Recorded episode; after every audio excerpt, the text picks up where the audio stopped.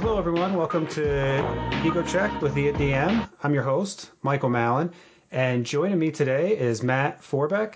He is a New York Times bestselling author and game designer. He's been in those fields for, I think it's fair to say, decades, uh, working on properties such as Dungeons and Dragons, Star Wars, Marvel, Halo, uh, has really been uh, very active.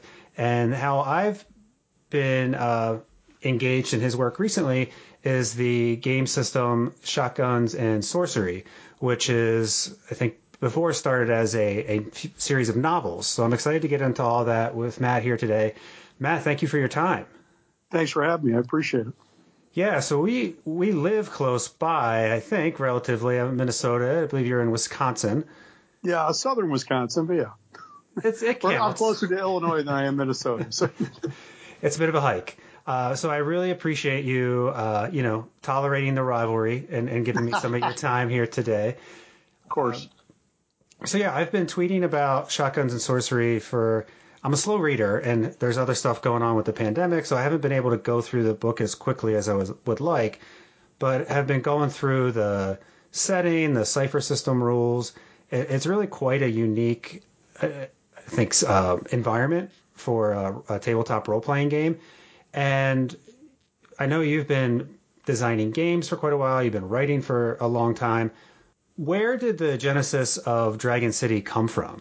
Like, how were you influenced to get there? Right. Uh, well, Dragon City, which is the setting for Shotguns and Sorcery, is uh, kind of a blend of a couple of my favorite authors, which would be J R R. Tolkien and Raymond Chandler, right? Uh, so Tolkien obviously being the father of modern fantasy, as we understand it as a genre. And Raymond Chandler being the guy, uh, if not one of the inventors, one of the refined pr- practitioners of uh, noir fict- detective fiction. So from back in the twenties and thirties. And he also wrote a lot of movies and other stuff. Very good writer.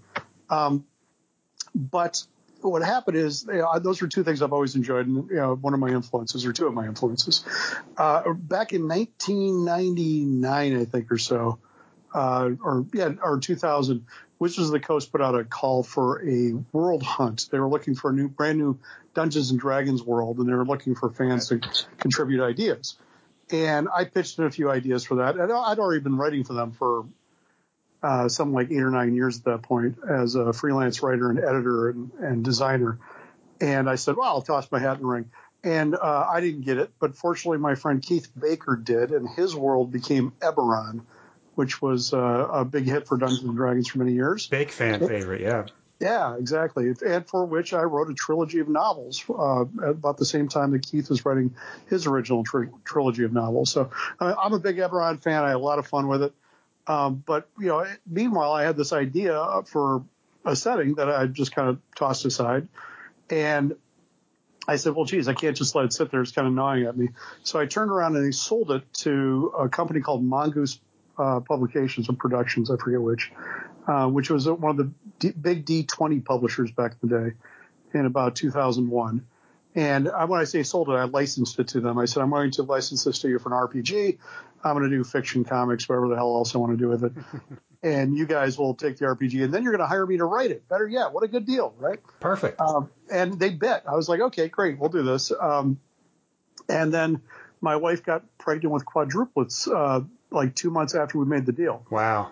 And I'm like, well, I called him up and said, you know, Matt uh, sprang over there. I said, man, I'm not going to be able to really devote a whole lot of time to this in the near future. So uh, it eventually just ended up that we let the deal uh, expire and nothing came of it because obviously I just had too much on my plate. Um, so I let Shotguns and Sorcery uh, just kind of sit fallow for about a decade. And then Robin Laws, who's another uh, – famous role-playing game designer. Yes. Uh, had this theory, this literary theory. He's done a lot of stuff like Hamlet's Hit Points and uh, a couple other books about analyzing how stories work from a, not just from a game designer's point of view, but from a mechanical point of view, right? Mm-hmm. And uh, one of his theories was that not every hero in fiction is like you would normally think of.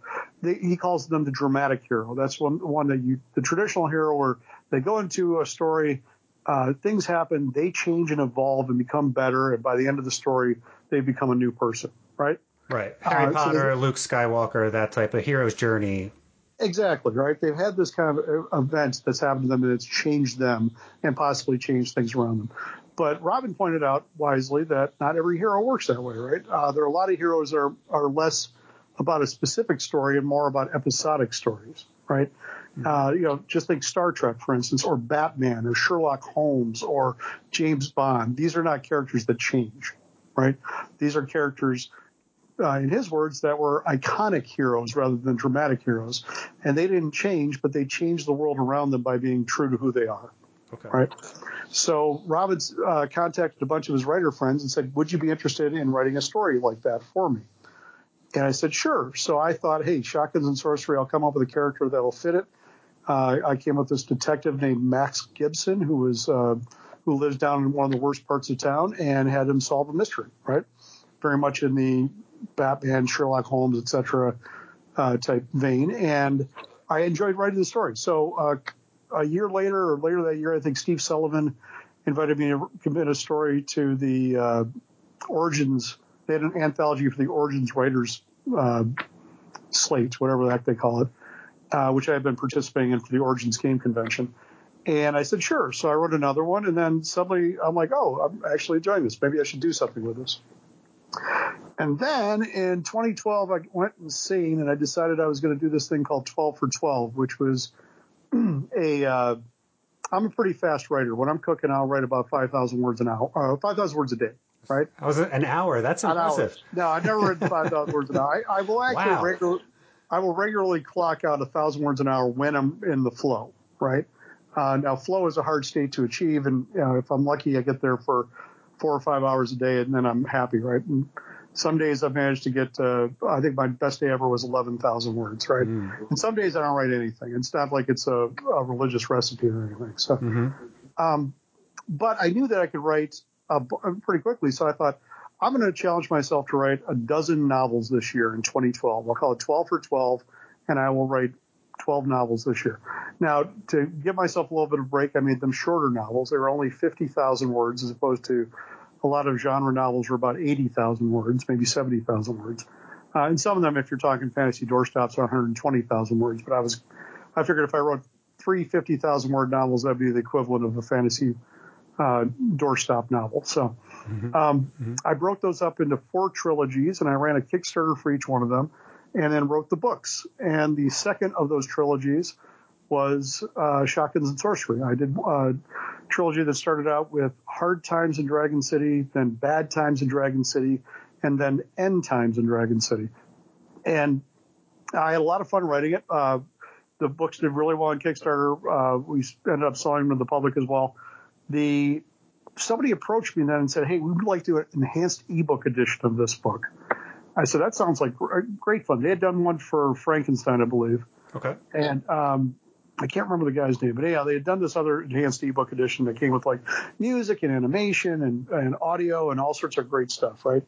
And they had hired on an artist, and we had gotten some narrators together, and then they ran their second Kickstarter for another slate of these things, and it failed miserably. Mm. So suddenly the company folded. That wasn't going to happen. We're like, okay, fine, you know, no big deal. But the artist uh, had liked the game so much, or the idea so much, they came to me and said, we need to do this. I don't know anything about doing these kind of things, but I'd like to do a role-playing game with you. And uh, I put them off for about two or three years saying, you know, I've published role-playing games. I was the president of Pinnacle Entertainment Group. I was one of the co-founders of the company. I've written and developed and published more role-playing games than I want to think about. Oh, I'll just do this myself, right? And about after him pestering me for three years, I said, you know what, I'm never going to get around to doing this fine. Um Why don't you do this, and I'll just write the stuff, and you can take care of all the business parts. And so uh, he ran a Kickstarter for that, I think, in twenty fifteen. And, uh, and it went fairly well. We hit some stretch goals, and we uh, he licensed the Cypher System from Monty Cook Games mm-hmm. uh, to work with the game, and he hired Rob Schwalb, who's an old friend of mine, to write the uh, the rules for the game. And I just had to write the background, which was great because that was stuff I either A, was familiar with, or B, was making up on the fly to fit with what I had written before. So, and the best part for him was that he didn't have to worry about getting the writer's stuff approved by anybody else because obviously I was improving my own ideas as I went. Um, so, unfortunately, Jeremy ended up having some uh, some personal issues in his family, and uh, I uh, wasn't able to commit a, a whole lot of time to the game after the Kickstarter happened, so uh, it ended up being delayed for years and years. And finally, by the time the game was ready to come out, uh, and it seemed to be more delays, he and I looked at each other. I said, Jeremy, if you want me to, I will just take this off your plate at this point because the license is expired. So rather than extend the license, why don't we just call it quits? I'll make sure we finish up the writing parts. You'll make sure we finish up the artwork parts, and we'll deliver everything for the Kickstarter.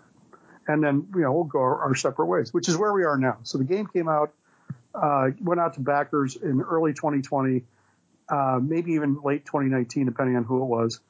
And then we released the game to the public in July of twenty twenty. And currently I'm still working on fulfilling some of the other stretch goals, which include things like a Pathfinder conversion, a monster book, a player's guide, uh, an adventure, a few other things, a comic book. And we're in the middle of doing that. We're making some pretty good progress on it, although the pandemic has set us back a bit. It's done that to a lot of people, yes. Yeah, you know, it's it, and people are, you know, fortunately, especially at this point, I mean, it's five years on. They're like, well, when it shows up, it's a fucking miracle. I'm sorry, I didn't check about swearing before this. But... That's okay. I, I can I can bleep it out, no problem. Okay, good. Yeah, no worries. It, it adds some it adds some flavor. There you go. I mean, it's a, it's a miracle. It's a it's a gift when it shows up at this point, right? Well, one of the things I was looking at last night in, in the in the book is that the world has its own its own curse words, its own slang. Uh, it does. That fits right in there with like Dragon Balls and some of the other things that I, I thought were pretty funny that a, a G M and some of the players could pepper into the game to to make it a little bit more interesting. Yeah. Just exactly. Listen to you talk about that. I mean, it sounds like a, a whirlwind in some ways, extended over a period of a very long time. Yeah, exactly. Uh, where there's these kind of, these false starts, and then something picks up, then it goes sideways, and you know, from from doing these interviews now for a few years, it it almost seems like that's par for the course. Uh, rarely oh. does something go the way as originally planned, and it seems like there's been a, a fair amount of persistence. Party. For you with with this project, and kind of an, a vague question, but why is this world, why is a character like Max, why why is it so important to you to see it through? Well, I mean, at first I think I was just having fun with it, right? I mean, it was an idea that I liked, and I, you know, like a lot of writers and a lot of game designers, you, you get a dozen ideas before breakfast, right? Uh, it's not like the ideas are not the hard part. I think I just actually was tweeting with Eric Lang earlier today, and he's talking about how, you know, on a on a good week, uh, on a regular week, you'll have like one to five decent game ideas, and on an inspired day, you might have up to ten, right? So the ideas are really not the hard part; it's the execution always, right? Um, but the ones that won't let you go, the ones that grab you and say, "Hey, come back here! I was talking to you," uh, those are the ones that you end up pursuing. But you know, if something goes sideways, then you just say, "Okay, well, I guess it's not going to happen right now," but that doesn't mean it won't ever happen. It's just a matter of time. And you take your time, you get to it. And, you know, in the time that I've been working on Shotguns and Sorcery, which is, I guess, twenty years if you really want to go back to it. Wow. Um, I've, I've done so many other things. I've published a bookshelf worth of books, right? It literally, I have a, a, a full bookshelf worth of books that have my name on the spine. And it's not like any of these things stopped me from doing that. I was having fun doing these other things as well. And uh, Shotguns and Sorcery also probably shoved off a few other ideas that I've been having, right? I've got a game called Brave New World that I published back in nineteen ninety-nine that the rights reverted to me like two or three years ago, and I guess two years ago.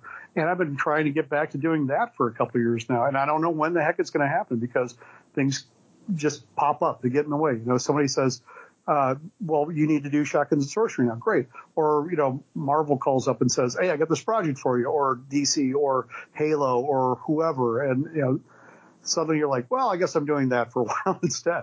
And you have to pick and choose what you're interested in and what's going to help you out. Also, I mean, to be blunt, this is the way I feed my family. So mm-hmm. uh, it's not simply just a, an artistic choice for me, but also a mercenary choice in the sense that if uh, I have to choose projects that are going to keep food on the table. Right.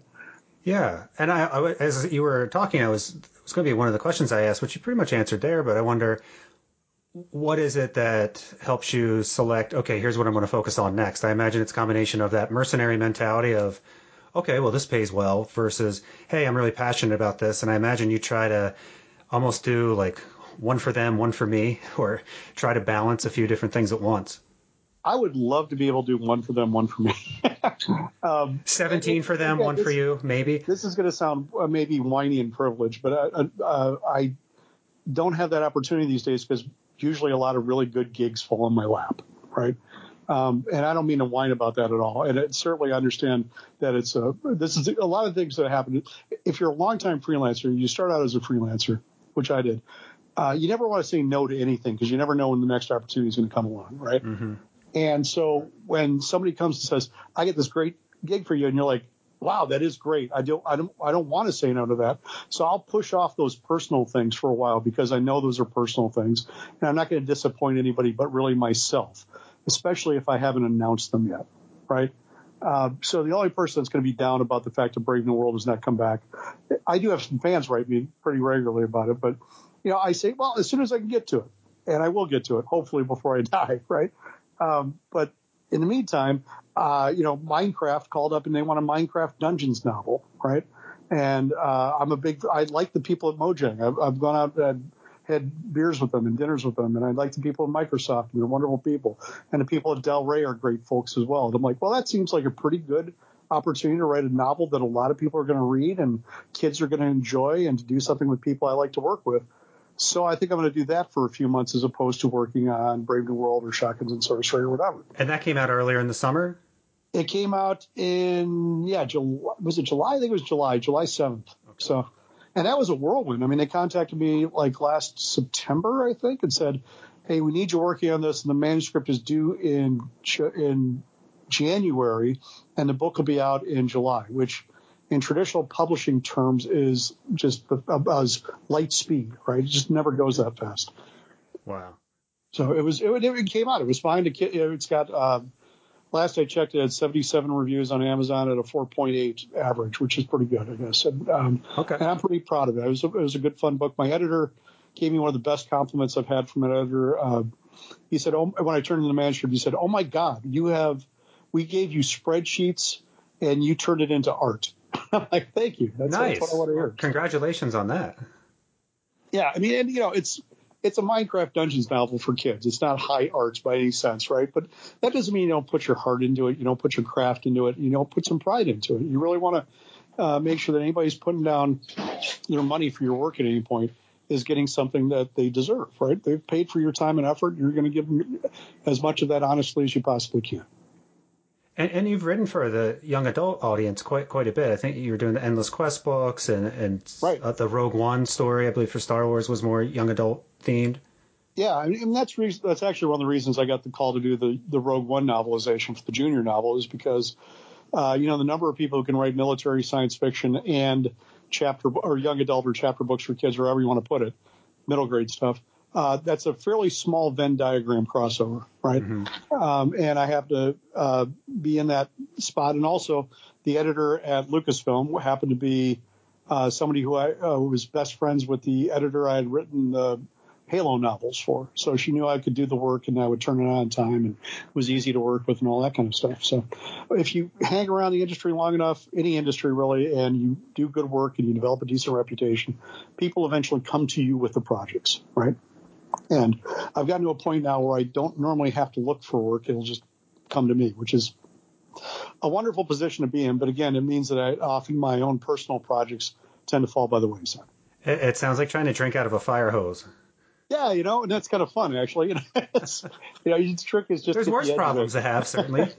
No, again, these are gigs that when I was starting out, I would have killed for, right? I would have said, oh, my God, this is life-changing. And now you're like – Uh, oh, God, I got this offer. I got to, oh, ow. And, you know, like, yeah, I'm going to do it because it's too cool. How could I not? I actually wrote off doing tie-in novels like five years ago. I said, I'm done. I'm not going to do them anymore.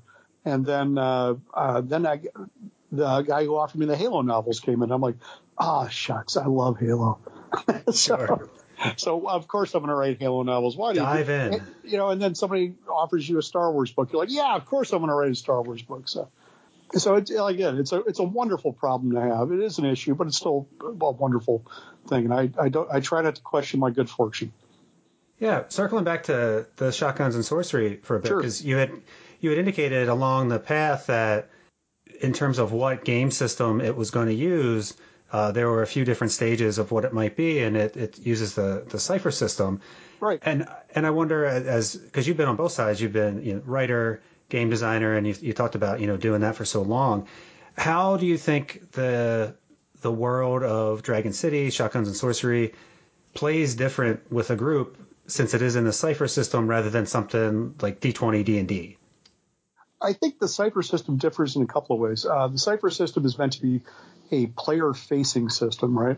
And originally I came up with this as a D twenty setting, which had been third edition Dungeons and Dragons. But um, it, uh, player-facing means that the game master, you know, basically sets up the, the story, and they, they run you through the story and everything, but the players do all the decision-making. They roll all the dice. Everything's done by them. The dungeon master or the game master in the Cypher system case literally doesn't roll dice. Right, the players do all the dice rolling, mm-hmm. uh, which is great for the for the game master because it means the players are doing some of the work for you uh, and taking on that burden and allowing you to concentrate on the story stuff. But it also gives them a better sense of agency and control, which is something that, you know, uh, as a game master, you obviously already have that because you're in charge, right? Uh, the players need to have that sense of, of agency. And I think the Cypher system does a great job of doing that. Um, the one thing that really mechanically differed for moving over to the Cypher system was that they use the, they have this economy for things called ciphers, literally, right? right. Um, and it's these little bits of magic that come in and out of your control, right, that you're meant to grab and then spend like candy, right? You're not meant to treasure them or hoard them or, or save them up for anything. You're meant to say, oh, I got this cool thing, let's use it, boom. Because you know there will be more cool things coming, right? Right. And, and I like in the system that you, you can only have so many, which gets exactly. away from my video game mentality of, oh, this is an item I should save, and then you finish the game and you have ninety-nine of them. Exactly. You never right? use them. Yeah, yeah. We wanted to avoid that. We wanted to avoid the whole hoarding thing and say, I mean, the whole point of this is we're going to give you fun things to play with. You should play with them, right? As opposed to you should put them on your shelf and, and pretend, you know, not take them out of the packaging. So uh, uh, that was uh, Rob Schwalb, really, uh, who built that whole thing for us. And, uh, you know, it comes from the original Cypher system. And Rob had already known the Cypher system pretty solidly. So it was he was the right guy to do the translation for us. He was fantastic. Yeah. And in the, the rule book, there's, I mean, pages of, you know, potential ciphers that the you know G M can dish out to the to the players. Exactly. We wanted to make it, you know, uh, a wealth of ideas, uh, you know, and just fun for people to play with, as opposed to making it, uh, you know, oh my God, you know, and also to make it kind of random. Like, this is going to show up, you're going to enjoy it, and then move on. There'll be plenty of other things. Don't worry about it, right? And speaking of the Cypher system, one of the players who we're kind of finishing a D and D campaign right now, and then I think we're going to transition into Shotguns and Sorcery, which is why I'm diving into the book. Very cool. She, she had asked a question because she's re- going through the Dragon City novels now. And she asked me to ask you, how sure. would you how would you describe Max Gibson using the Cypher system in terms of kind of his role and background with those rules? Well, he's a human. The way they do in the Cypher system is that you have you're a uh, person of a uh, race uh, with a uh, occupation who does something, right? Who has a verb, right? So in this case, he would be a human investigator who looks for trouble, right? Uh, so and that I think. Kind of sizes up Max pretty well, right? He's he's very much all those things. And are there, you know, future endeavors for Max? Is this something that will continue in terms of writing his story? Well, again, it's a matter of time for me more than anything else. But we do have some things in the works. Uh, one of the stretch goals for the uh, uh, for well, actually, I take that back. It wasn't a stretch goal. The guys over at uh, at Outland who licensed the role playing game for me also at one point had licensed the stories to do a new edition and a print edition uh, for Shotguns and Sorcery Omnibus. And as part of that, I wrote a third story, a third short for them, which ended up being long enough to be a novella, and that's included in the Shotguns and Sorcery Omnibus that's out right now. That came out, uh, I think, in March of this year, uh, and it's out. I believe, It's out, it's out as an ebook now, too, so you can get it as an ebook. But you can buy it as a book, you can buy it as an ebook, and it comes to that story. I'm going to eventually release it uh, separately, but I just have to find the time to sit down, slap a cover on it, do all the Amazon and Kindle and everything else stuff that needs to go with it. Um, and so hopefully I'll be able to get to that soon. Also, uh, one of the stretch goals was for a comic book. So we have a twenty-two page comic book in the works that I have. Cool. I wrote the story for a long time ago now, and Uh, I have seen all the artwork for. Uh, we have an artist whose name escapes me at the time, uh, Jeremy Shannon, I think his name. Anyway, Jeremy uh, Muller, who was the guy behind Outland. Uh, he commissioned all the artwork, got it all lined up. Uh, it's now got all the pencils and inks have been done. So now we're waiting on colors and lettering. And then we have a comic book. What do you know? Excellent. Yeah, it should be fun. And then we have to see how that's going to be released to the public, because it'll end up reverting to me. I'll go to the Kickstarter backers, and I have to see how I'm going to release that. If I'm just going to put it out through Drive-Thru Comics, Comixology, if I approach somebody like Image or I D W, who I know people at, or however I want to do it. I mean, I wrote a year's worth of Magic the Gathering comics for I D W at one point, amongst other things. So uh, there are possible venues for this, but who knows who, who wants to take on a one-shot comic book like that? So one of the things that I – and I'll try to summarize the, the setting, so please correct me if I'm sure. mistaken about anything. So the Shotguns and Sorcery dives in, and there's this collection of cultures, um, you know, humans, halflings, dwarves, elves, and this undead army – swarms everybody, and the last refuge they all have is kind of taking up shelter in the shadow of this dragon who pretty much controls this mountain. And they make a deal with the dragon, like, hey, we'll help you out, help us save our lives from this undead army. They build up a huge wall around the mountain, and then everyone lives there kind of under the dragon's protection while the undead is roaming the land outside of the wall. So is is that a fair summary of? No, I think that does very well. Yep. Dragon City. Okay, so a couple of things that I, I thought were kind of interesting choices. One, to my knowledge, and maybe I missed this, but I don't think the dragon or the leader of the undead army are, are named, or did I miss that? They do not have names other than the Dragon Emperor and the Ruler of the Dead. Okay, that's what I th- that's what I thought. And the Ruler of the Dead, I believe, is presented as a, a female character. She is, yeah. Okay. Um, so I thought that was interesting because that, you know, gives the players or the G M some agency in, in making some decisions with that, or just leaving it leaving it as is. The other thing I, I thought was really unique about Shotguns and Sorcery, especially in light of some recent conversations other game systems are having about race and how that's handled in terms of stats and how it's how races are presented in game settings, is Shotguns and Sorcery. It's one of the first bullet points under the world. There's a section titled Racism. And yep. the world, um, Dragon City, is literally a hierarchy of the higher up the mountain you are, the higher your status, the higher your class. And it really is based that elves are at the top, then there's dwarves, and then gnomes and humans, and it's kind of, or halflings. And it's it's literally tiered in terms of the races as they live in Dragon City. And it's, you know, pretty overt in the book that the races do not like each other that much, and that everyone kind of looks down upon the, and you even have a section about the, the greenies, so goblins, orcs, hobgoblins, and, and creatures like that who live in Goblin Town, which is this, it sounds like a very slum, gang-ridden environment. And it was interesting to me to just be reading through it and be like, okay, wow, this is somebody who's writing this game very much pushing racism as an idea of like, yeah, this exists in the world.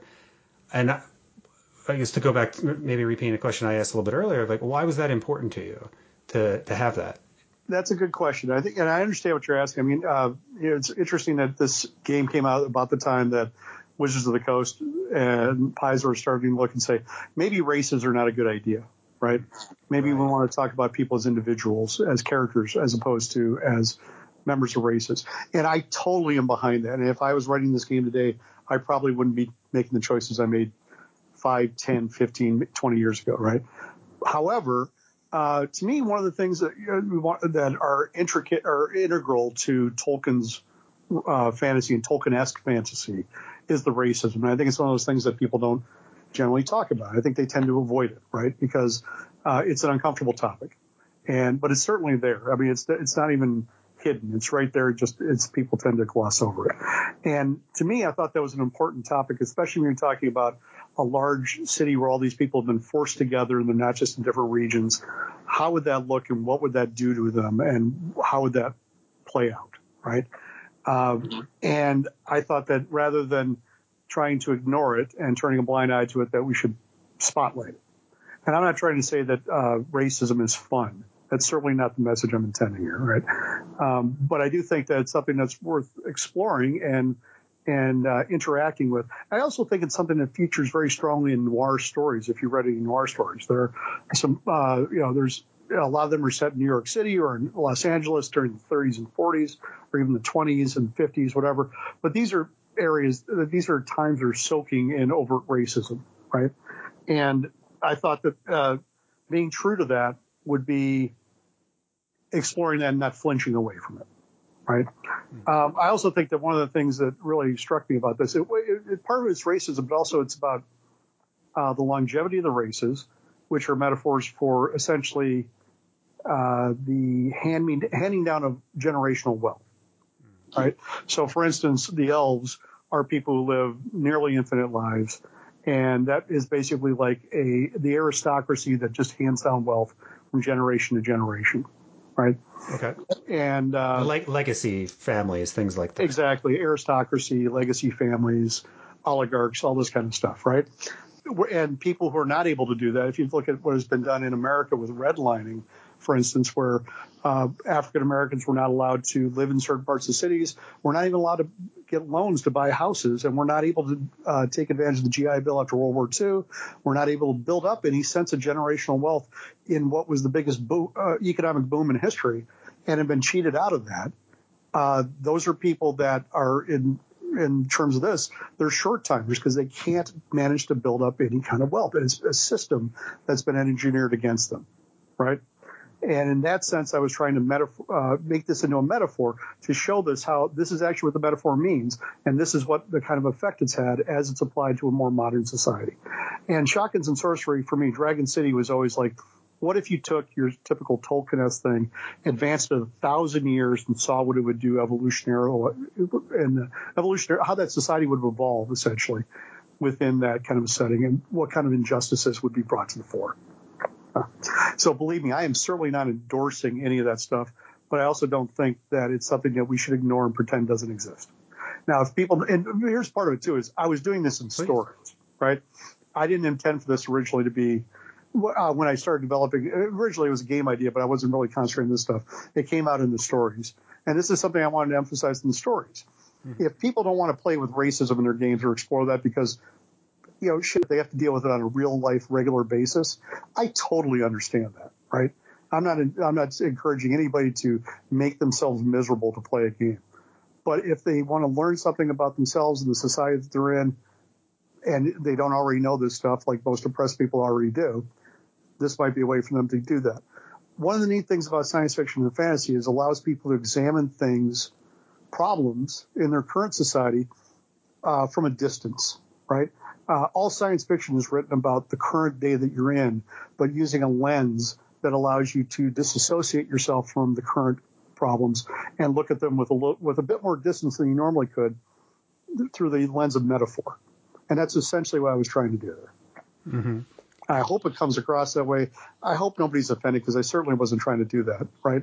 I was trying to open up the conversation as opposed to advocate for something stupid. Well, that, that is, I, you know, I appreciate you having the willingness to have this conversation. And as we were going back and forth, just trying to s- schedule a time to, to have this conversation, you know, one of the things as I was going through the book was it was a little eyebrow raising. I was like, huh, okay, uh, there's there's a section on racism. That's interesting. Uh, so yeah, well, I wanted to ask about it, but I at the same time I was because it's, it's a, a clearly a sensitive topic.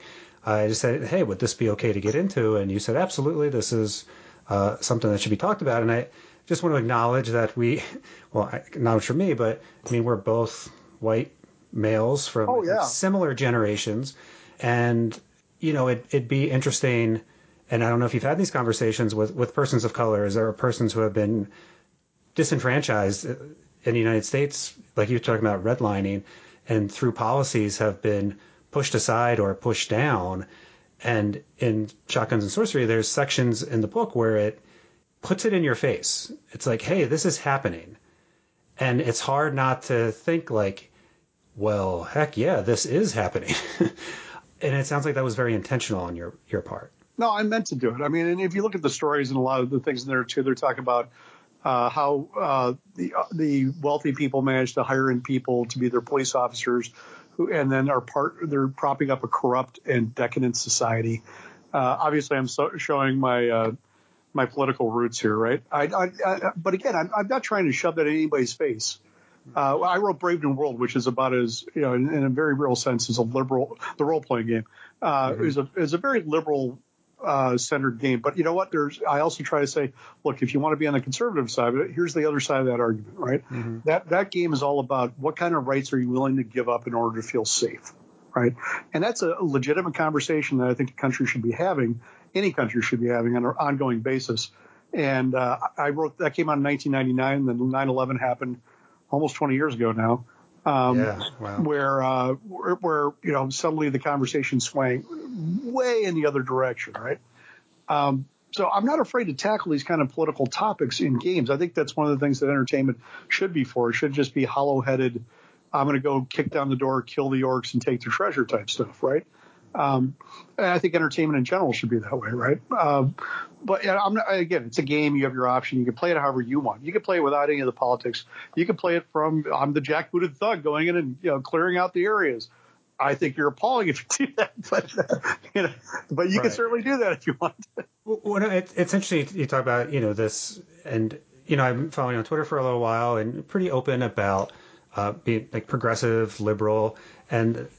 You know, I, I kind of sh- share a lot of those sensibilities, and then reading through the game, I was like, "Huh, this is an interesting juxtaposition." Like, I and I was genuinely curious. Like, I wonder how this all fits together. So, I really appreciate you kind of giving voice to that.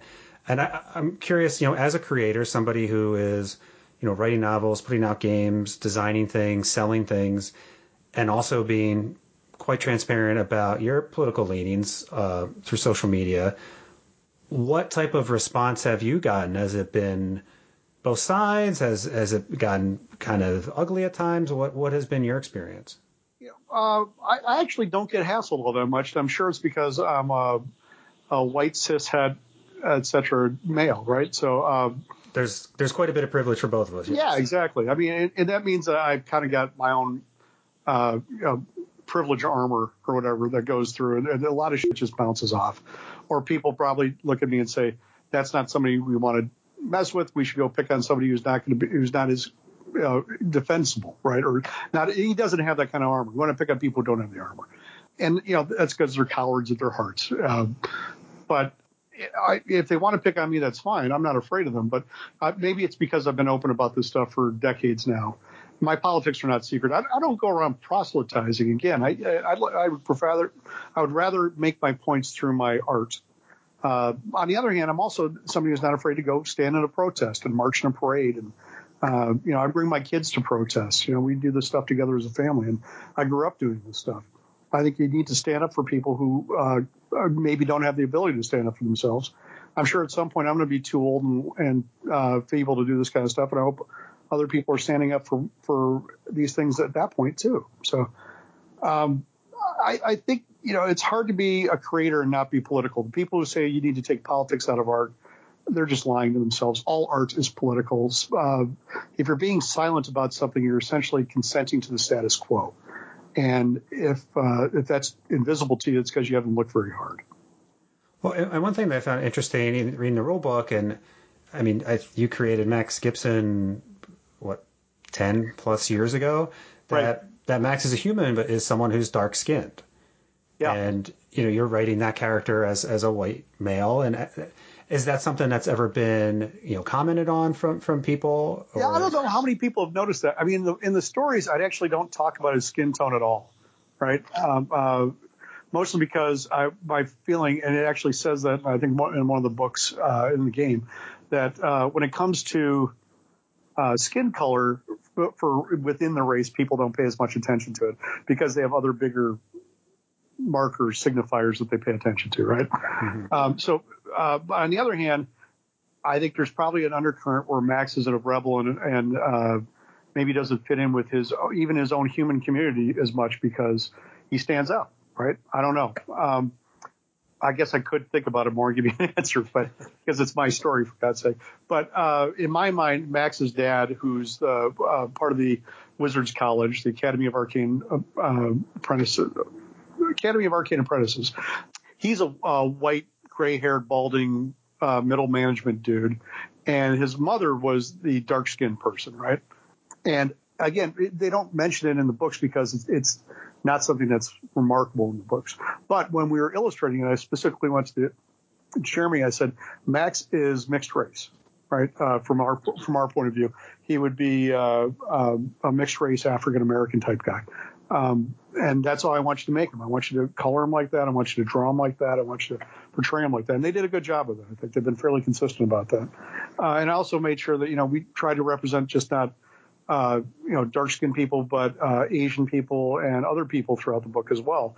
And I'm not sure how consistent we are about that because honestly, everybody, especially when you're doing these kind of fantasy things, if you don't, if you're not specific with the artist and whoever else is working on the stuff at any time, uh, the default tends to be, you know, straight white dude, right? Um, or, or kind you know, of the, the or, classical fantasy tropes and images. Yeah, that... exactly. Right. They go, they go for your, your King Arthur dude or your Aragorn dude or the chick in the chainmail bikini or whatever. Right. And unless you're actively, as an art director, saying, no, this needs to look like this, that's the kind of things you get. Actually, I think the artwork in Shotguns and Sorcery is excellent. I think it, it gives a variety of different skin colors. I think it gives a variety of different uh, racial structures in, the, in uh, the, the faces and such as well. I also think the people are, are, are well-dressed and appropriately dressed for what they're doing. They, uh, I think it's it's meant in fun, but it's also meant to try to be representative, right? Yeah, I don't know how successful we are. I'd have to go back through and actually look. The, that was the intent at every point. But. Yeah, and I think the the artwork, and you were talking about this kind of Venn diagram of, of genres that came together in this world. It, as I was going through it, it's sort of Dick Tracy meets Game of Thrones meets Dungeons and Dragons. Yeah, um, exactly. Where these things come together. And yeah, I, in terms of the sexism or anything like that in the artwork, I, I that. That didn't. I, there was no eyebrows raised about that. I think the artwork. Good. Was really, yeah, I think that was another thing that you're, we're exactly. I think we tr- we strove to do that very well. And Jeremy, I think, has been on that page forever. So. But yeah, maybe just to tie a bow on this this conversation about race and how racism is treated in, in Shotgun and Sorcery. Um, and as a G M, who's I mean, I'm going to be the person uh, hopefully running the game here within the next uh, few weeks or few months for for my group. I, I think there does have to be a little bit of a conscious decision of, well, what am I going to do with this? Yes. And not just the G M, but also with whoever your players are. I And I know there's a lot of talk about having a session zero or talking with players before a campaign starts to get their expectations of what type of game do they want. What do yeah. they, that, that I think it would be a useful thing to discuss with the group about, you know, is, is this something you want to touch on? I mean, because I could see, you know, myself kind of laying the groundwork for, you know what, this campaign's going to be about social justice. Right, exactly. That's going to be, that could be a theme that if you choose to focus on, it's there. And if you want to ignore it, that's fine. But you could, with a group, say, you know what, we don't feel comfortable with that, or it's not really my cup of tea, and say, well, let's just focus on the, the undead versus right. dragon and leave it, leave it at that. I don't know. Like, how have you seen groups approach that with the system, with your game? Well, you know, it's interesting because, you know, generally players don't report into me. um, but uh, I think it's absolutely essential. And honestly, if I'd been writing this five years, I wrote it five years ago. If I've been writing it today, uh, I certainly would have included stuff about, uh, you know, there are safety uh, safety kits that we now have for dungeon, for all sorts of different games. Mm-hmm. Monaco game does, Games actually does a very good one if people are interested in looking that up. Mm-hmm. Um And I, you know, I was just reading Fiasco the other day, too. Fiasco is a very wonderful game by Jason Morningstar and his friends. And uh, it's about uh, violent people with poor impulse controls, a game masterless game, uh, kind of like a Tarantino movie, right? Or a Coen Brothers movie. Right. I played it um, once or twice. It's Yeah, it's, it gets a little uh, out there sometimes. Yeah, it can. And one of the neat things that they added to this new edition of it is they have a, a Let's Not card. Right. And it sits there in front of each one of the players. And if one of the other players says something that just pushes them in the wrong direction or, tr- or triggers them off or, you know, they're just not comfortable with, all you have to do is tap the Let's Not card and you stop and you have a conversation and talk about it. Uh, or people just back off and organically move in the, another direction. Right. Um, but I think in any game starting out, it doesn't even matter. It doesn't have to be about the topics and themes or whatever else. Um, you know, you should talk about what kind of a game you want to play. Right? Right. Because uh, a lot of it is a lot of any entertainment experience is about whether or not you're fulfilling expectations or or exceeding them or ignoring them. Right. And if you're if you you want to have everybody in the group to be on the same page, because you're all playing together to have fun, right? And if everybody, you know, if half the group wants to have this serious dramatic adventure, the other half the group wants to have a slapstick, goofy Monty Python adventure, you're going to grate on each other constantly, even in something exactly. as simple as that, right? right. So, I, and not to mention, you know, whether or not you're going to get into social issues or sexism or whatever else. Uh, Uh, or, you know, maybe like you know, we had an incident in the gaming industry last year where a uh, fairly famous creator did a, a live stream where one of the characters got raped, right? And without warning anybody. And you're yeah, like, I'm aware of that. Yeah, saw that. Why the? This is something you could easily solve by making sure that you have guardrails on this kind of shit, or at least have a conversation ahead of time, right? Um, you should never spring that kind of stuff on people on you know, by surprise. It's ridiculous. So. Uh, I mean, hell, you wouldn't want that to happen in a movie you were watching. All of a sudden it happens. You're like, what? what? You know, I thought I was watching you know, uh, this and I got that. What the hell happened? You know? You, yeah, you walk into think, a comedy and suddenly you're in the middle of the Red Wedding. Right. How did we get here? Exactly. Um, no, and I, I think that, that incident, I know exactly what you're talking about.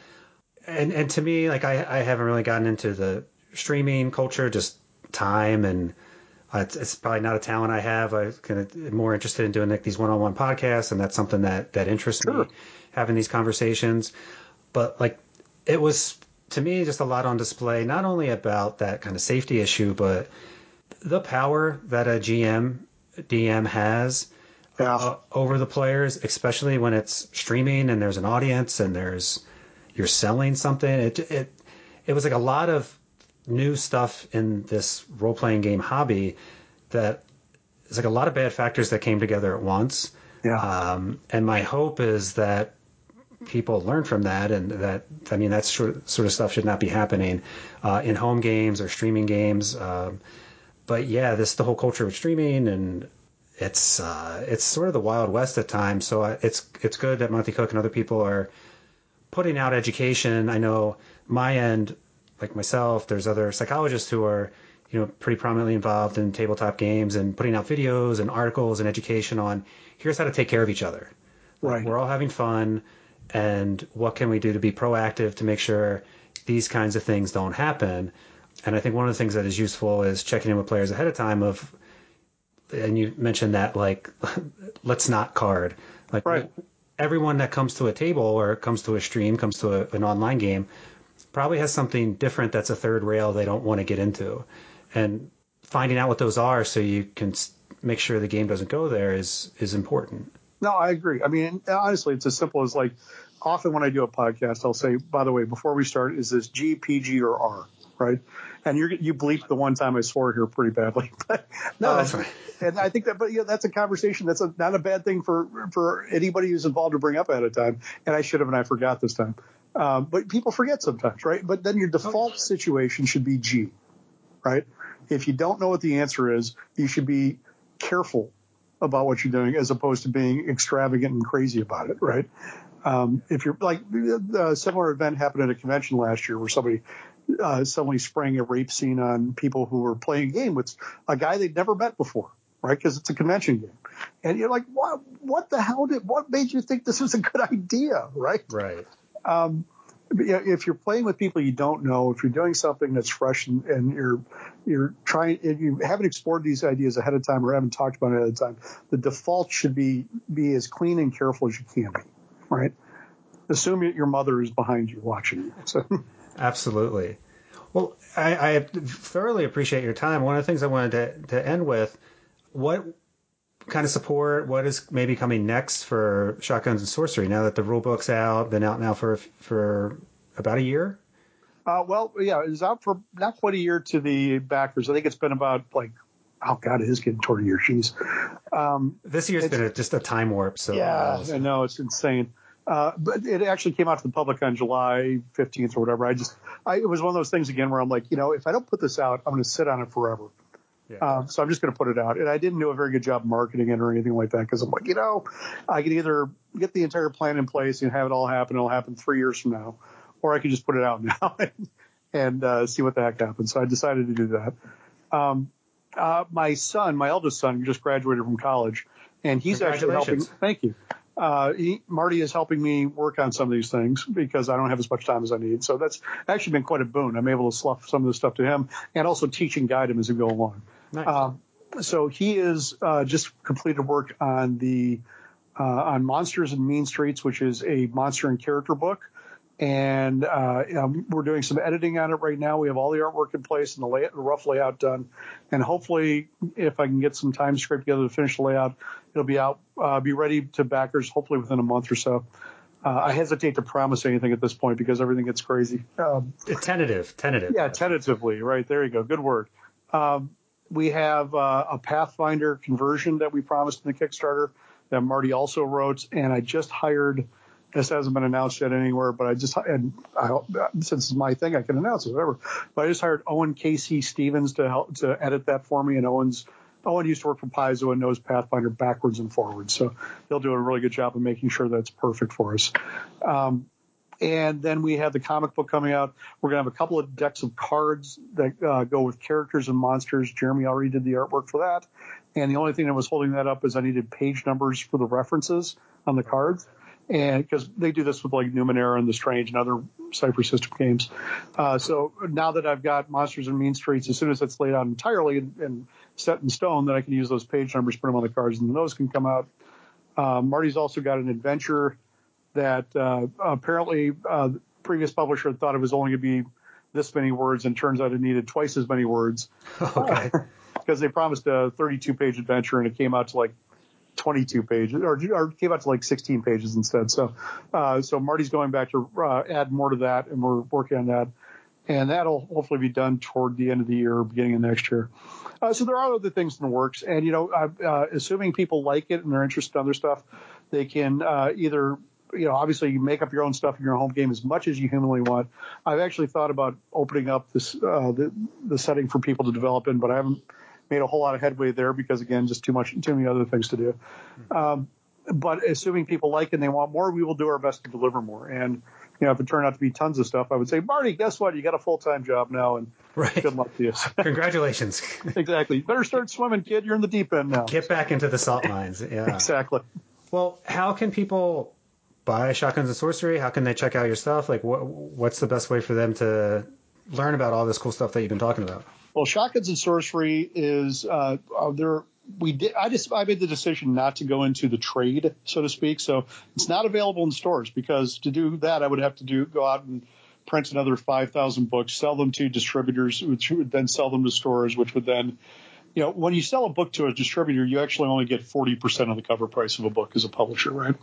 Um, and I'm like, you know, I don't know that there are that many stores left in America selling role-playing games that are going to justify me doing this, and I don't really want to risk my kids' college tuition on this at the moment. So, because um, I had four kids, those quadruplets I was talking about just went off to college here in uh, this month. So, uh, and most of them are staying at home because no wonder you're writing fifty thousand words an hour. Yeah, exactly. You know, we got a lot of people to put through school now. So, um, so uh, I, those are not available in stores. So, if you want to buy them. Uh, the easy way is to go to drive through R P G dot com, which is the biggest P D F seller in the entire industry. You can also buy them directly uh, from me at forbeck dot com if you want the P D F. They have print-on-demand versions also available through drive through R P G, so you can get a print version still. And they actually come out – we use the deluxe color hardback. They come out looking very nice. Okay. Um, and I still have about ninety copies of the original print run left. And I didn't want to bother with setting up a storefront and charging sales tax and all that kind of stuff. So I just put them on eBay uh, as, you know, it's uh, so all ninety of them are on eBay. And as people buy them, it's a it's a set price kind of a thing. You don't have to bid on them or anything. You send your money. We send it to you. If you buy it on eBay, I'll toss in the P D F for free. And also because they're in my garage, I will literally hand pack them myself. And if you want them signed, I will sign and dedicate it to you on the way out the door. So. And, and free up some space in your garage. Exactly. My, my wife would appreciate that. So. These are these are the important things. That, you know, uh, the funny part is this is all, it all. It's like, oh, it's entertainment, it's glossy, it's glorified. Yeah, no, it's really a bunch of guys stuff in your garage. So. Excellent. Well, thank you again for your time. Thank you for creating this world for people to go play in. And at the same time, I, I think it also does, you know, based on some of the things we talked about here today, could give people some things to think about and maybe act upon both in the game world and in the real world as well. So That's my hope, my fervent desire. And again, it, play it however you want. It's your game. It's your house.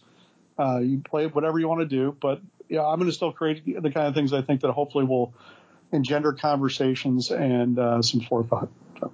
Excellent. Well, best of luck to you and all the future endeavors and to your family. Thank you very much. It was a wonderful conversation. Oh, thank you. Great. I appreciate your time. Okay, you did. Take care.